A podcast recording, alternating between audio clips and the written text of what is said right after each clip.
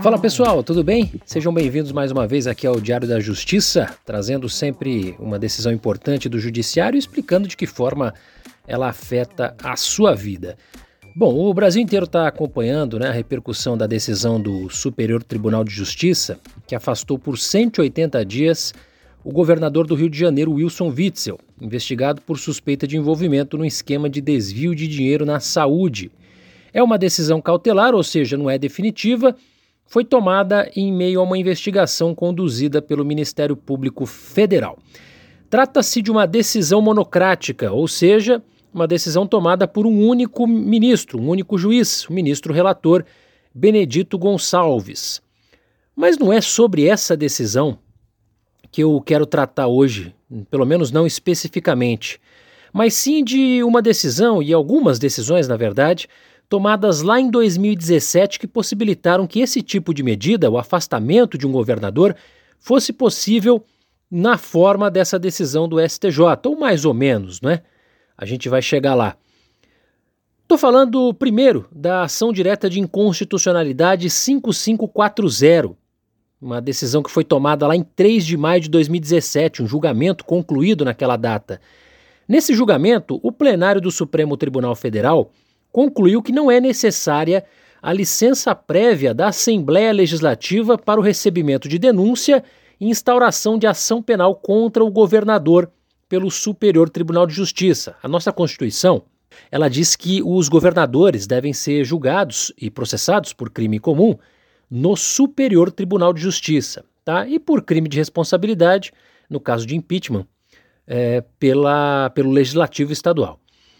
Essa ação havia sido proposta pelo Democratas, Partido Democratas, contra uma norma da Constituição Estadual de Minas Gerais, mas que é uma norma muito repetida em outros estados também.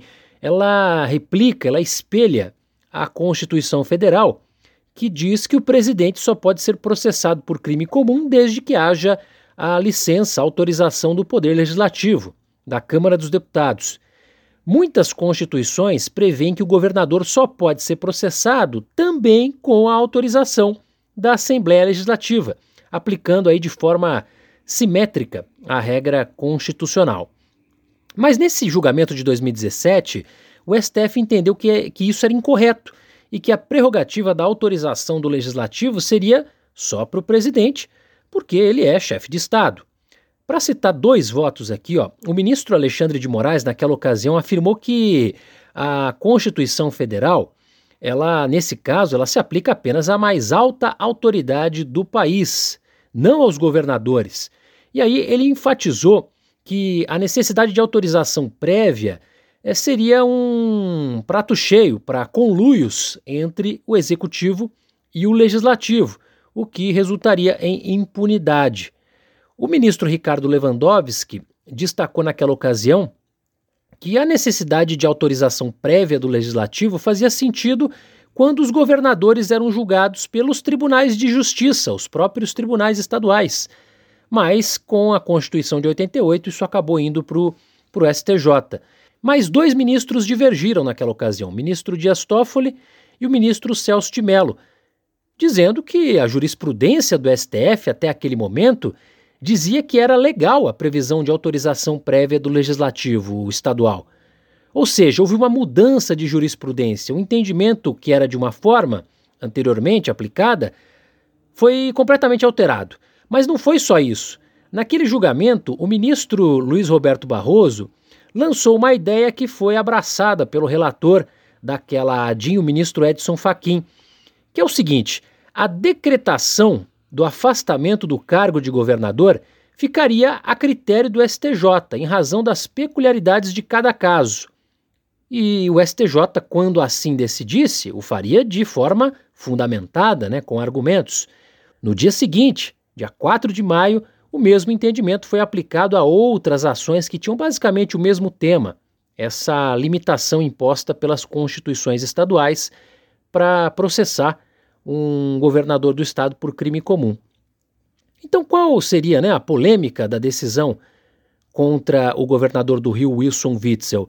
É o fato de ela ser monocrática, tomada por um único ministro. Né? E isso, entre os especialistas, se na verdade é, essa essa decisão do STF em 2017 já gerou muita polêmica, já é controversa, o fato de ela permitir uma decisão monocrática, aí a polêmica aumenta ainda mais. Né? Até que ponto a caneta de um ministro, um único ministro, é suficiente para tirar do poder alguém que foi eleito? E aqui não estou fazendo nenhum juízo, não, apenas trazendo para vocês aqui os fundamentos que levaram o STJ a decretar esse afastamento de Wilson Witzel, baseado também numa decisão lá de 2017, num outro contexto, né, do Supremo Tribunal Federal, para a gente entender de que forma essas decisões impactam a vida da gente, a vida política do país, de maneira geral, é muito tempo depois de elas terem sido tomadas.